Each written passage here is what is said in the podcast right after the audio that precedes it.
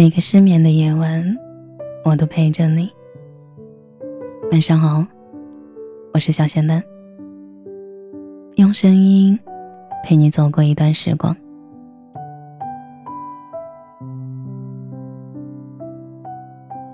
在热搜上看到“失眠崩溃的妻子”这个词条，本着不知真相不予评论的态度点进去，看完视频不禁思考。这真的只是因为一碗面而引起的情绪崩溃吗？不尽然。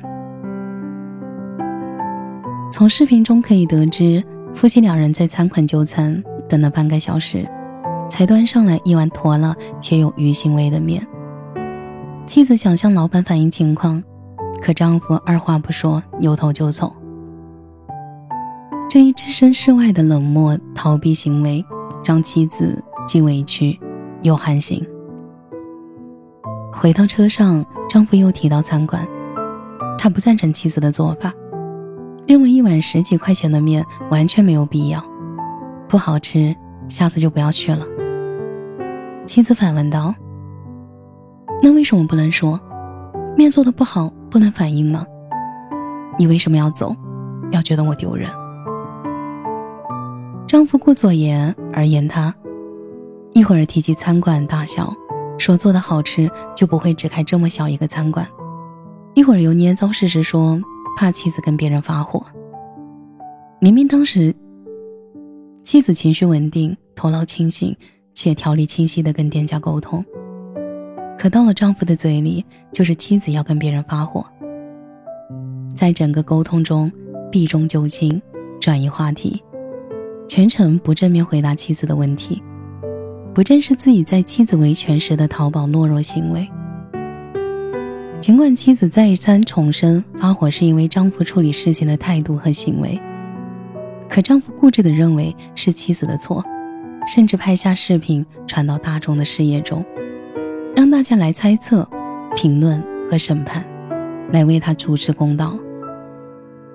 他以为我们所看到的。一个因为一碗面较劲、情绪崩溃的妻子和一个冷静、情绪稳定的丈夫，任谁看了都觉得是妻子过于较真，在大吵大闹，丈夫是受害者。可事实上，我们看到的是一个面对事情下意识躲避、既没担当也没有能力、冷漠懦弱的丈夫，和一个正当维维护权利却屡被挑起怒火的可怜妻子。明明能够跟妻子好好的沟通，却装作听不懂来无视妻子的合理需求，反而一直在拱火，来刺激他，让他情绪崩溃。冷眼旁观的看着妻子逐步被逼到尖叫、抓狂，自己却置身事外，树立了一个理性、情绪稳定的受害者形象。这完全就是亲密关系的霸凌。更可怕的是，这不仅发生在夫妻之间，也发生在家人之间。记得曾经看过一个视频，是母女二人在街上。首先映入眼帘的是女儿坐在电动车上歇斯底里的哭叫：“让走，赶快走！”母亲站在旁边不知所措的样子，周围站了很多的人。乍一看，可能大家都在下意识的都在同情孟青，觉得女儿在无理取闹。母亲是在受委屈，可事实是，母亲早先答应过女儿，可以自由支配自己打工的钱，换一个新手机，但却在女儿发了工资后拿走，美名其曰家里条件不好，旧手机先用着，这钱拿来补贴家用，给他希望，让他勤勤恳恳努力几个月，却在收获时告知承诺不可能被兑现。他一直期待的事情就这么被母亲几句话所抹杀掉。他想争论，却被母女关系压得密不透风。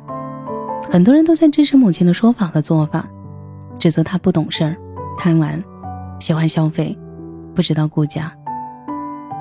他想要逃离这委屈又难堪的场面，可母亲不让走，就让女儿在那被大家指指点点，想要借助舆论让女儿屈服。母亲知道理亏，却也妄图有人支持。很显然，她成功了。铺天盖地的议论向女儿袭来。女儿情绪失控，在街上毫无形象的哭叫。很明显的对错是非，但总是有人忽视谁才是真正受委屈和受伤害的人。如果真正受委屈的当事人被误解，这样的情况频繁发生，久而久之，不明真相的人们会被误导，下意识的认为是受害者的原因，是施害者，则可怜又无辜。直到最后，受害者也被洗脑，认为是自己的错，就像是困兽一样在笼子里挣扎，却逃不出用固定印象和语言编织的网。在日常的人际交往中，要重视自己的感受，无论是同事还是朋友，亦或是家人。如果有让你觉得不舒服的地方，一定要冷静思考，相信自己与自己的价值观。不要因为他们的身份或者引导的舆论而屈服，要遵从自己内心的感觉，尽可能的冷静抽离的去看待事情的本身，不要跟着他的思路走，更不要陷入自证怪圈，即不要试图和他磨合、解释、讲逻辑，因为他揣着明白装糊涂，他就是故意的。就是想让你看到你跳进已经设计好的圈套。最重要的一点，能远离就远离，不必和他浪费时间。